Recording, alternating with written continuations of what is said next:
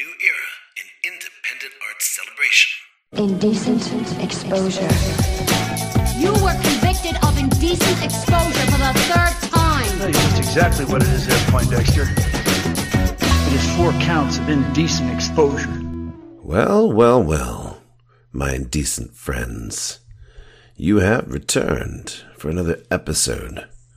In this case, episode number 22 of Indecent Exposure, released Saturday, May 7th, 2016, here at the Greylock Glass, greylockglass.com. As I put this show together, I was particularly gratified to think about how there are there are very few better reasons to have a show like this than to be able to present to you for your consideration artists whose work you might not hear anywhere else, or at least not have heard before. I mean, it is always my hope that uh, the musicians and filmmakers and authors that we have on the show go on to do such great things and have such wide appeal that they don't have time for little old indecent exposure.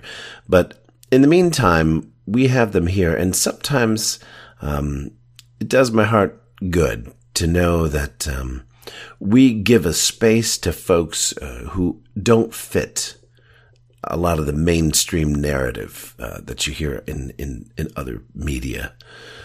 And that is what we're here for. That is a huge reason of, of why we started not just Indecent Exposure, but the Greylock Glass as a whole to give uh, a podium, to give a microphone to voices um, that are uh, you know they're pushing the they're pushing the boundaries out. They're they're making space for creativity that goes above and beyond what you see on the idiot box or here on you know the insipidness that has become most commercial radio. Anyway, that's my little soapbox for today. On the show, we've got with us um, an artist who fits the bill, fills the bill nicely. Dane Herndon, whose project Starseed has put out its uh, third album, um, which is or third release, I should say.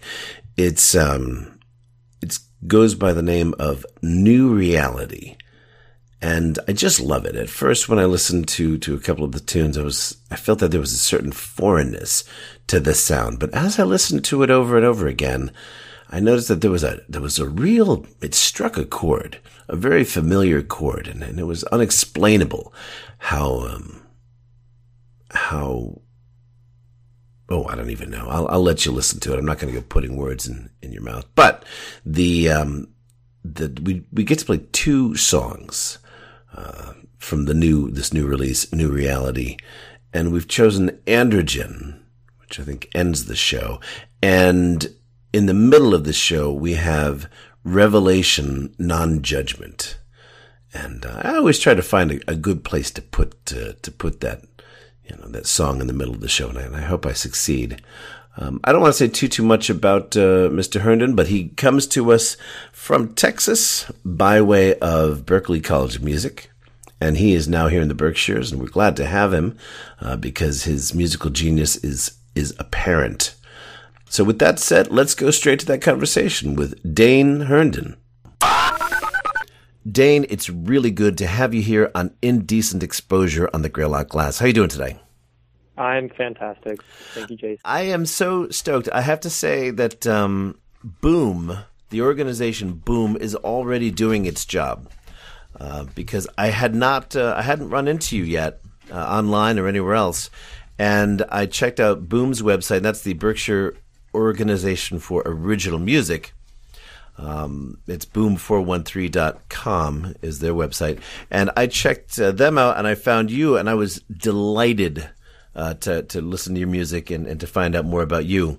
Um, so how, um, where to start? Um, let's, let's, let's go back to the very, very beginning because I think we're going to have to, uh, to, to bring us up to where we are today. Tell us about where you, where you really get started. So, um, I suppose we can take a look at my um, sort of the beginning of me getting into creative pursuits, and um, that kind of started when I was in. Uh, I suppose I was in preschool.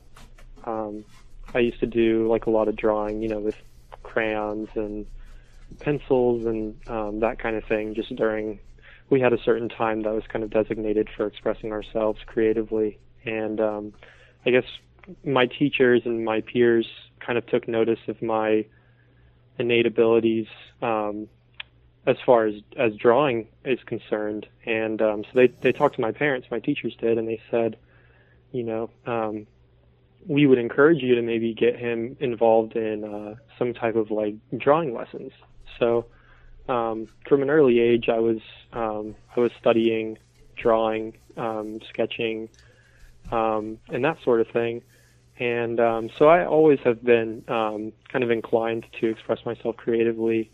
And um, a few years later, um, my aunt, who's a musician based out of the uh, the Oklahoma area, she's uh, grew up in Tulsa, and um, she got me my first guitar when I was, I think I was about six or seven, and um, I fiddled around with it for a while, but I didn't really begin to take it seriously until I was about 10.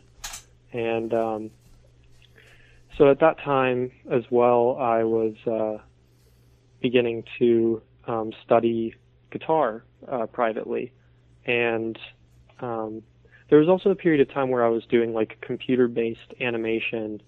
Um, so I also have that kind of graphic design background a little bit in that regard. And um, that's something that um, you can see in like the album artwork that I did for my second album, The Remembrance. I did all the artwork myself, and um, but anyway, so um, going back to the musical aspect, I um, I've always been really really into music. I um, kind of grew up on like classic rock, um, and I was just exposed to a lot of different stuff growing up. Um, particularly when I got into, I would say, what would be considered for me intermediate school, like fifth and sixth grade. Um, I was about 11, 12. I really, really began, sorry, really, really began to explore a lot of different types of music, and um, I heard um, Daft Punk for the first time, which was like some of the more interesting music for me at the time that I'd heard in my life. I mean, I hadn't heard anything like that before,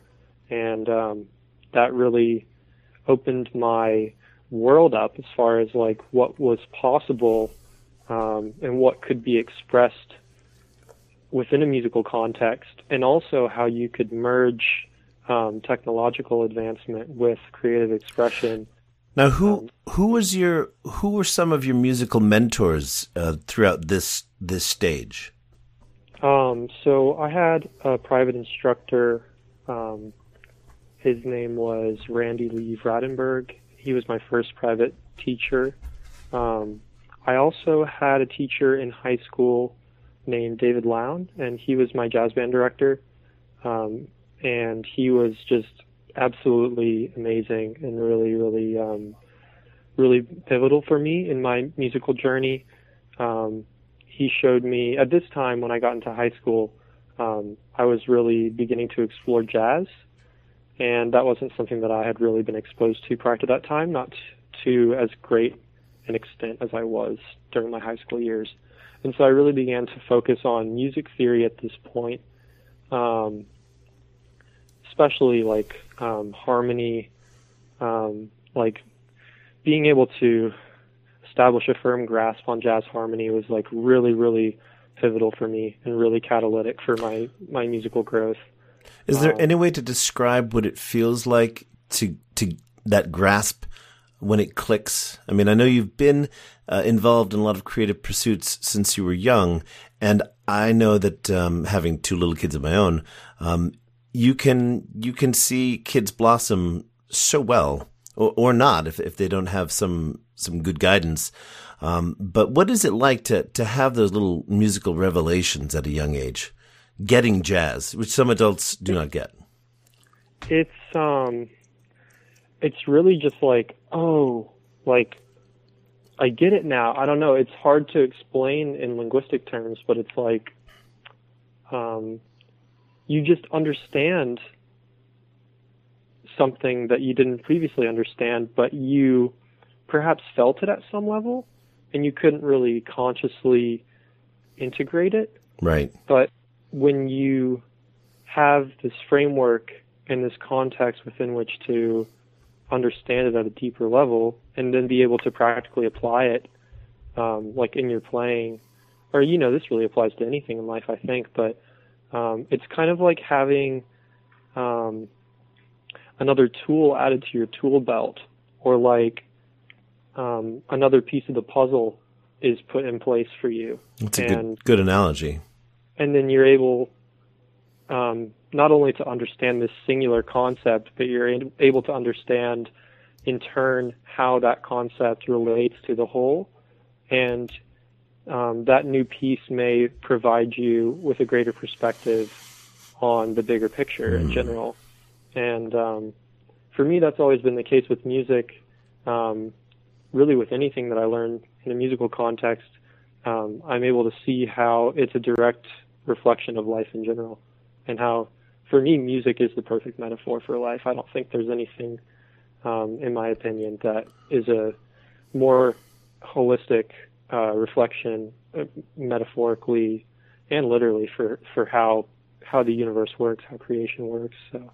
Now, this was all going on in uh, in Fort Worth, Texas, and Yeah, I and- was living in um, a suburb called Southlake, Southlake, Texas. Um, it's next to Grapevine. That's that's where I grew up. And you obviously you you get to probably about your junior year in high school, and you have to start thinking about what what's the next step. Did you know uh, what that next step would be? I didn't. Um, at that point, I was I was pretty set on um, pursuing music. I was also doing a lot of computer science at that time. Um, so I was, I've always been kind of like tech savvy. I used to do like web design and stuff like that. And once again, I used to do animation. Um, and also, when I started studying jazz, I got really into music production. And so you can kind of see how those electronic influences be, began to come full circle for me. And that was something that I really began to seriously explore. And um, that became another avenue by which I would express myself creatively. Um, so I, at that time, um, looking to the future from that point, um, I did know that music was something that I did want to seriously pursue, um, and I did consider um, pursuing it in terms of higher education. Um, and I was also, um, I wouldn't say I was struggling, but I was I was trying to find a way to to find a middle ground between my jazz pursuits and my music production. Because to me, at that time, those worlds seemed like totally different realms. Like it's it seemed really difficult for me to find a way to, um, yeah, just like establish some sense of connection. Um, and so what I decided to do was apply to Berklee College of Music in Boston.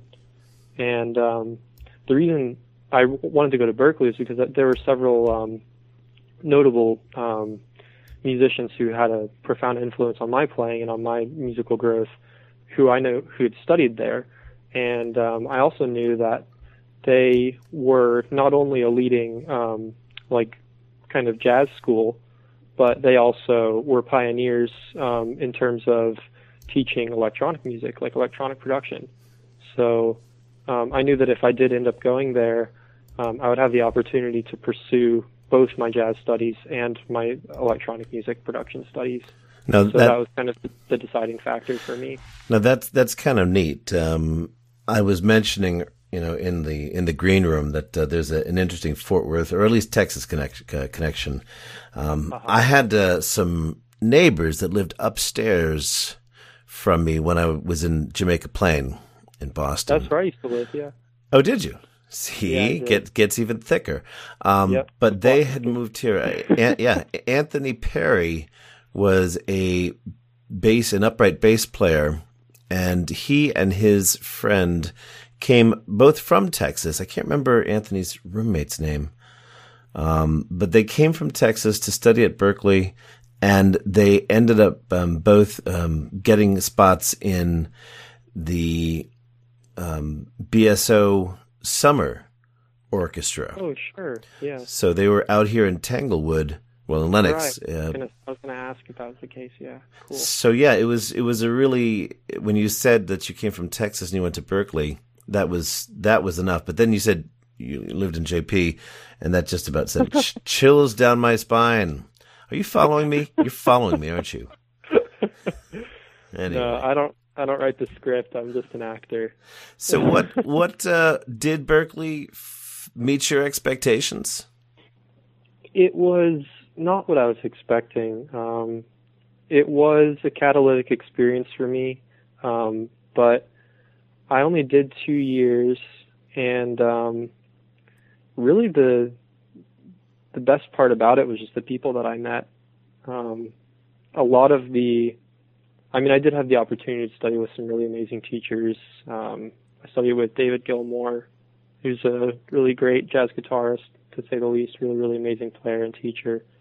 Um, like he used to play with Wayne Shorter, for instance, and he plays with uh, Ravi Coltrane, who's John Coltrane's son. Right. Um, so yeah, he he was great. I learned a lot from him. I learned um, about like hexatonics, which are um, tonic systems that utilize sets of six notes.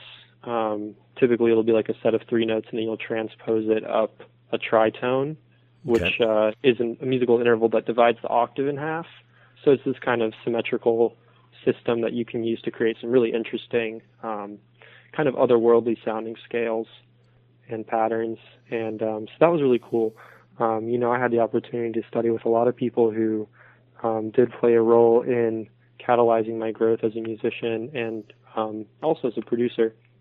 But once again, um, it was really the um, the other students um, at the time, um, and you know, my my peers who I came into contact with, who had the most profound impact on me, and um, so that was something that I was very grateful for, and um, that ultimately is, I think, what I um, gleaned the most from during that time.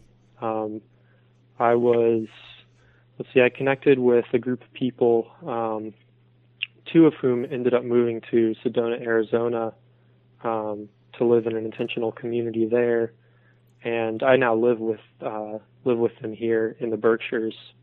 Um, and we all had kind of a series of similar experiences um, with um, like ETs and just kind of coming to terms with our um, our greater heritage as um, as members of the human race and um, at that time too there was a lot of stuff that was coming up for me that kind of threw my ideas of the history, not only of humanity but of Earth in general, into question. And um, that was something that is, well, it's a big part of my project now, Starseed, um, just because I've had a lot of, um, since I was a kid actually, I've had a lot of um, what would be considered to be contact experiences with ETs, um, both in waking reality and also in dream time. Well, let's uh, let's talk about that. What's what was the earliest? What's the earliest that you remember having a contact experience? Um, I was probably, gosh, I don't know, probably like four or five. Well, I guess actually, um, my earliest memory is being in my crib and looking up at my mobile, and then um, my mobile, you know, those mobiles that hang above the cribs and they um, they spin around. They have little dangly Oh, yeah. Yeah. So um, that um, in my, my my consciousness perceived it turning into a spaceship, and then I remember there being um, kind of cloaked beings around who were um, they were humanoid, but they also had this kind of insecticidal element to them. And as far as I understand, um, those kind of um, insect-like beings are um, they were involved not only with the creation of the Earth human, but also of um, many different humanoid beings throughout the cosmos. Um, and I've had many experiences with kind of insect-like beings, to name just one um, subset. But that was my earliest experience that I can recall. And then I've I've seen um, ships since I was really young. one of which, let's see, I, I used to see them in the in the town that I grew up in. Um, sometimes I would see green ships, um, like what might be considered to be UFOs or orbs moving through the sky. And I understand, um, as far as what um, I feel that to to be or to have been, I feel that to have um, been related to the Pleiadians, Mm-hmm. which are a group of um, ETs that have been involved with Earth um, for quite some time, and they um, resonate with the Pleiades, which is a star system. Um, it's a star cluster of several hundred stars, but there are seven that are uh, visible to the naked eye, and I resonate heavily with the Pleiadian energy. So there is going back through the centuries and millennia in art, there are representations of contact events.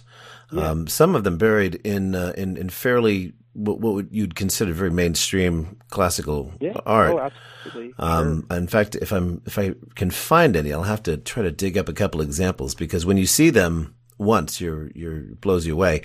Um, Yeah. What do Yeah, you what do you what do you make of the and and you know there isn't just one potential narrative of the interaction between humanity. Absolutely Um, not. The- you know, what- everything that I'm giving is just my perspective, Yeah. and um, it's just like Can, can they based upon c- my can some of- can some of these narratives, different narratives, be reconciled? Do you think it's possible?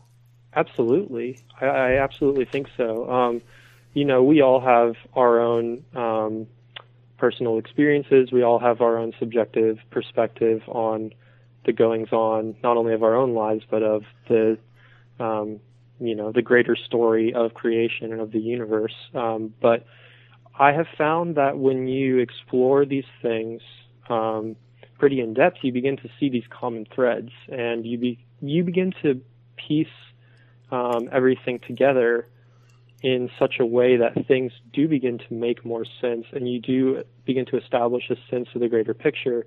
And I think that that's kind of what we're here to do as the human family. I think that we're here to share our own perspective on what's taking place and what has taken place um, in our own lives and, and in terms of what we have uncovered and discovered.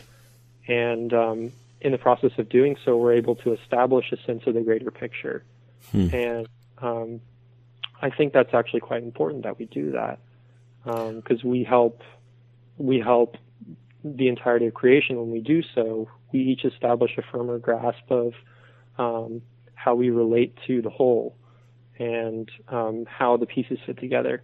And I think that's really important.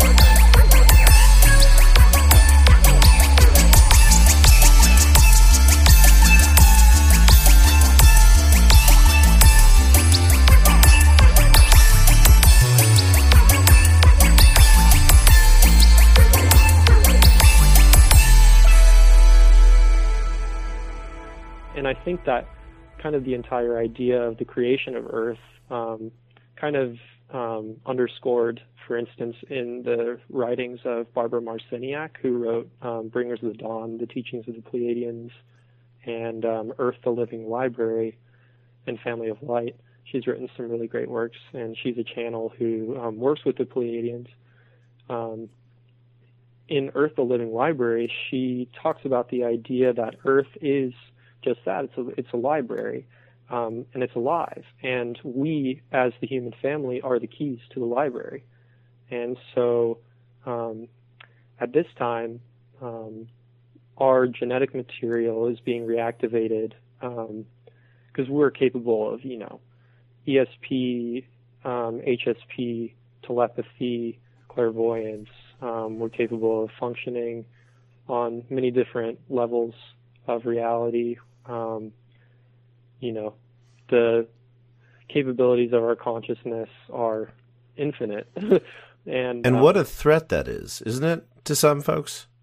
maybe to some. Um, I, I don't mean, see it as a threat. Well, no. well, the idea here is that if you could unlock all of these potentials, um, it would shift the the paradigms of authority. It would shift the paradigms of power.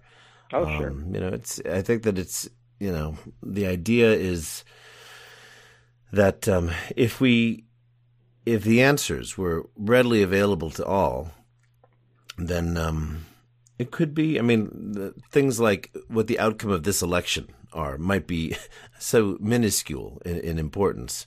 Um, now, talk to me about the music. Now, it just it seems to me that it's yeah. not it's not any accident that the the gateways of perception for you mathematically and musically and creatively um, that there's a, a, tie in here how how does your experience with the Pleiadians affect your your perception of, of music and, and how you craft it Sure. Um, well, I guess I should say it's not just the Pleiadians that I have worked with. Um, throughout my journey, I've worked with a number of different races, and it's um, it's all well and good. Like they're all um, crucial and they're all keys. Um, but at the end of the day, this is our story. This is about humanity, and um, that's something that I've learned. It's like we are the key, and we are representative um, of many, many different galactic races. We are, um, in that sense, um, aspects of creation that that contain and reflect all of those archetypal energetic aspects. Um, so I suppose I would rather look at how my um, contact in general with with many of these different races has um, impacted my musical journey and has influenced the way that I express myself creatively, um, and just how maybe talk about how that comes through in my music. Um, so the first album that I released is called Universe, um, like you, like you, Y O U, universe, like Hmm. you are the universe. um, because um, at the time that I was conceiving of and composing and producing Universe, um, it was a heavily introspective time for me, and um, I was really beginning to look a lot more deeply within myself, um, first and foremost, and I began to realize that the world outside myself is only a reflection of my internal reality, and you know, there's this um, this interplay and like you do respond to external stimuli of course. But um, i began to see in that sense how much of an impact i had upon reality and that um, i wasn't just like a victim you know? Like i wasn't just like um, at the pangs and throes and the whim of of whatever um, i don't know whatever was was going to happen to me in like a negative sense, you know, because like when I was growing up, I was told, you know, okay, this is the way it is, like this is how reality works, um, and you know that's it. Like you're just kind of a cog in this big machine, um, but like not in a good way. Yeah, yeah. like in a very disempowering way. And um, at that time, I began to really see through that, and just like that wasn't the case. And um, so it was very, very empowering, and it was very inspiring and beautiful. And I felt um, that I wanted to express that um, through the album, through the music. So um, I guess um, some of the title titles of the songs on that album are like um, collective consciousness. Um, so I just began to realize that um, I was just one facet of an infinite expression. Um, I was just one being in an infinite universe, and um, it was apparent to me, um, or it became apparent to me during some of the awakening experiences that I had at that time with um, with the friends that I had made in Boston, who I I realized um, we have had relations in many different incarnations. Um, you know, um, you can take that or leave that. It doesn't really matter to me. Um, Sure. Um, whatever that means to you. But um, I feel that I have been working with the same um, group of beings that I work with in, in this incarnation and many lifetimes prior to this. And um, anyways, um, I had experiences with um, some of these guys, like who I live with now, in Boston, um, and it just became apparent to me that there was a much greater consciousness working through us, and that I was, in that sense, like an instrument being played. And you know, we're all instruments being played by spirit, by the um, the divine orchestrating intelligence at work. Um, and so that idea to me was um, something that I wanted to bring through in the creation of that tune, Collective Consciousness. Got it. Um, another one was, let's see, um, We Must Become the Change We Want to See. That's the second to last track. And that was, of course, um, inspired by Mahatma Gandhi. And, um, you know, I just felt at that time that I really wanted to embody the change that I wanted to see reflected in the world and not just like wait for somebody else to do it, but just really live it.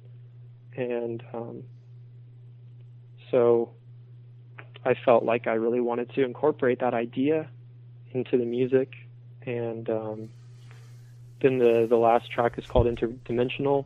And um, that idea to me is something that I experienced very tangibly all the time. It's just that we're interdimensional beings, we're multidimensional beings, we function on many different re- levels of reality simultaneously.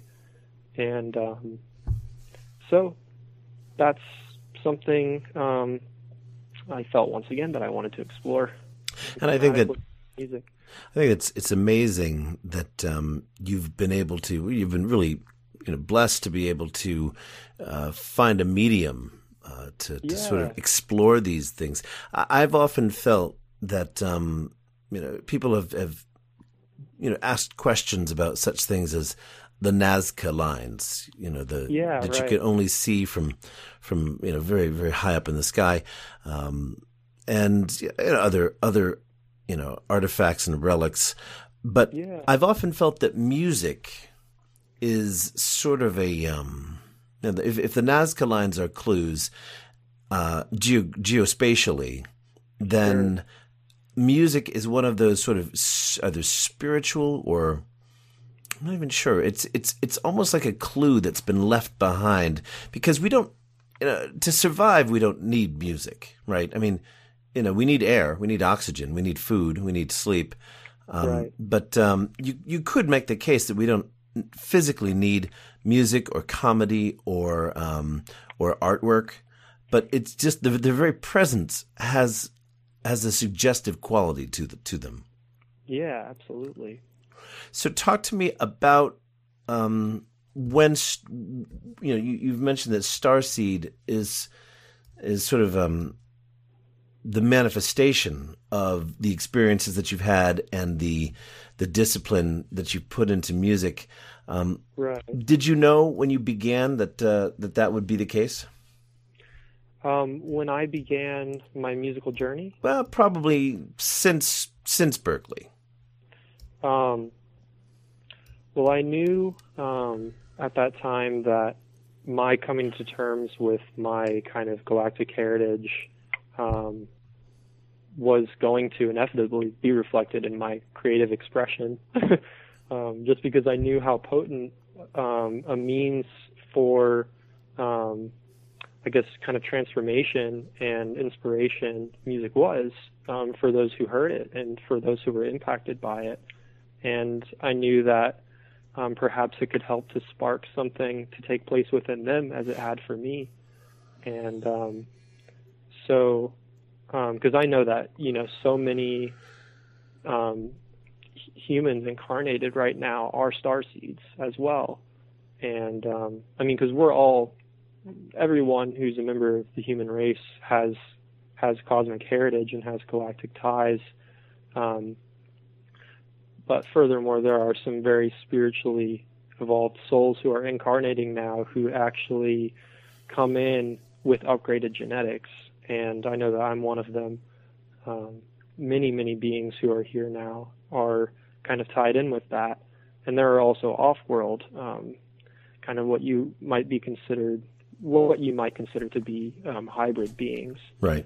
and um, so I knew um, just because um, there are so many that I wanted to be able to um, kind of reflect that in my music and perhaps reach out to those who might feel confused about what they're experiencing or um, anything like that, or or just in general to help maybe um, open people's eyes up to um, the fact that something like that could be taking place. I, Um, so- yeah, I imagine that it can be a very unnerving experience at first when Yeah, just because it's so contrary to what people um, might have been taught was possible, um, so contrary to people's current idea of reality. And that's probably a really good segue into your latest effort, which is New Reality. Yeah, yeah, I feel like that's definitely a good way to to move into that. How did how did that uh, t- begin to take shape? Um, so I started writing New Reality right before the turn of um, of 2015 to 2016, and um, I kind of just wanted to create an album that was reflective of the the transformation that we're going through right now as a planet, and um, how we're shifting. Um, we're actually shifting dimensions. Um, we're shifting out of what could be considered to be third density, which is very egocentric, um, at the expense of, for instance, the environment, at the expense of others. It's rooted in um, like the third chakra, which is kind of that egocentric sense of willpower, like almost in like a dominating sort of way. It's kind of a, it's a very masculine energy, and so it's kind of no coincidence that, for instance, there's this huge surge of feminism right now, and there's this like um, just this sense of, of coming into balance or, or um, uh, It's a global, yeah, and it's a global feminism too. oh yeah, it's totally a global thing. It's not just like a little isolated pocket here and there. It's like this is happening all over the planet. And um, so in order to kind of reflect that, and this is just one symptom of the change, um, but um, just to pay homage to the new paradigm that we're moving into and to pay homage to the new reality that's manifesting on Earth and also really throughout the cosmos um, as a whole, just because so much gets played out through humanity.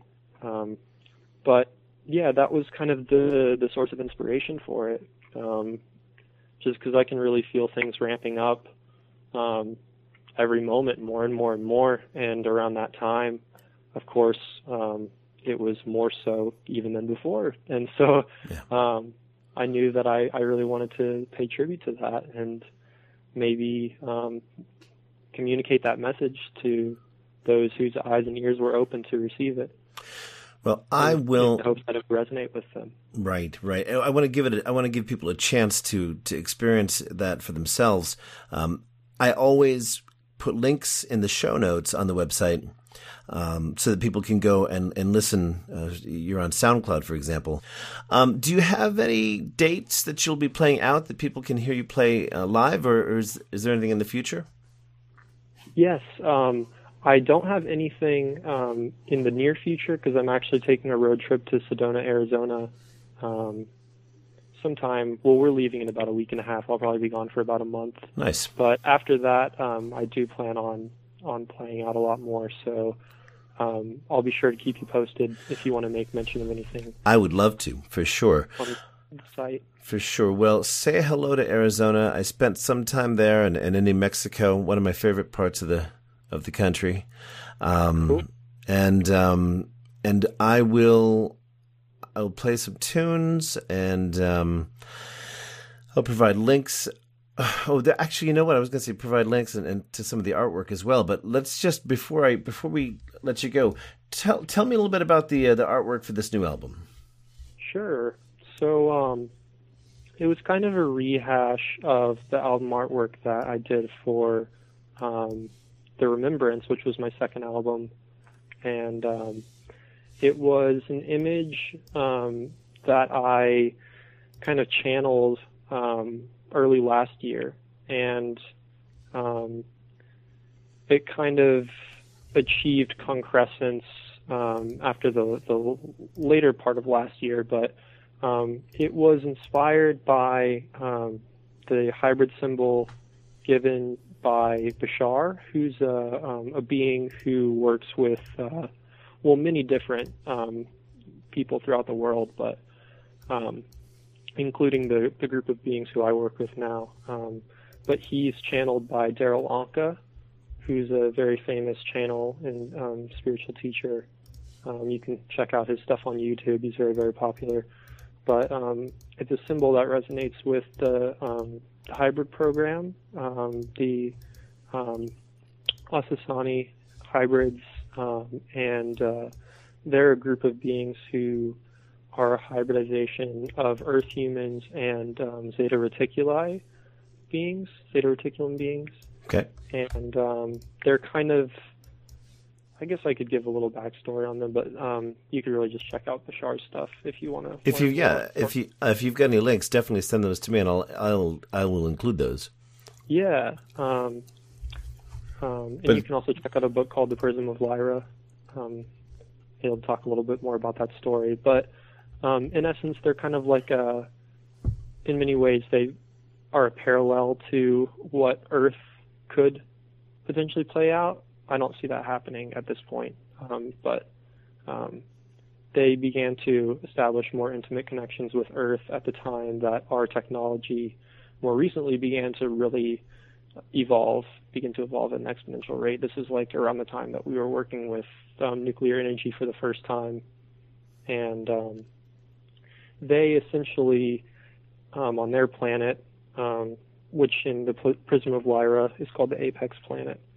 Um, they destroyed their environment. Um, it's like very, very radiated. They had to go underground, and um, they ended up um, basically losing the ability to reproduce, and um, their eyes got very large. Their um, craniums got very large and expanded because they basically developed their intellectual capacities at the expense of their spiritual and emotional um, growth. So they kind of polarized very heavily toward the masculine at the expense of the feminine. And um, that's another thing that you can kind of see reflected here now because we're coming back into balance with that feminine aspect. That kind of intuitive, creative, and, and like more spiritual. I, I hope so. I mean, I, I do hope that it that it sticks this time. Yeah. You know, I, I think that I think that we have we spent uh, the the better part of the 20th century in mortal terror that uh, we'd blow ourselves up, and it would be nice not to repeat that. Yeah, I think so.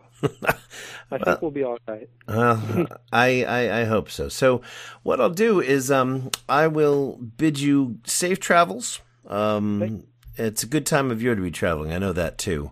Yeah. And we'll play this, and we will send uh, listeners to all the links that we can to because we take the notes for you here, and uh, people can check it out. Check out your music. Check out the art. And that will probably whet their appetite uh, to come and see you when you're back and you've got some dates uh, when you plan out. Yeah, that would be awesome. Dan, it has been a real pleasure uh, speaking with you here, and we'll talk again. Thank you so much, Jason. Take care. Okay.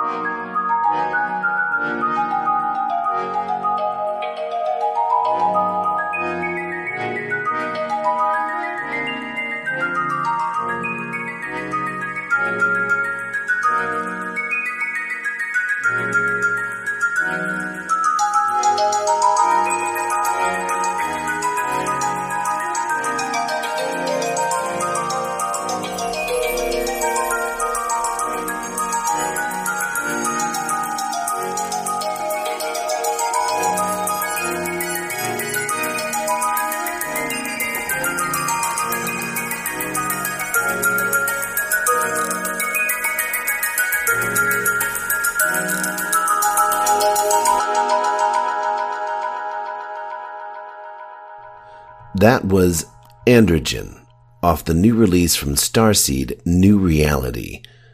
Before that, in the middle of the show, we heard Revelation Non Judgment. I hope you enjoyed this discussion we had with the musical mind of Starseed, Dane Herndon. And when he gets back from, I guess, Sedona in a month or two, uh, we'll try to find out if he's got some shows so you can catch him live here in the Berkshires. Until next time, thanks for tuning in to Indecent Exposure. Don't forget, tell all your little friends. Take care. Bye. Now you can subscribe to this show through iTunes. Just click the button in the right hand sidebar and never miss an episode again.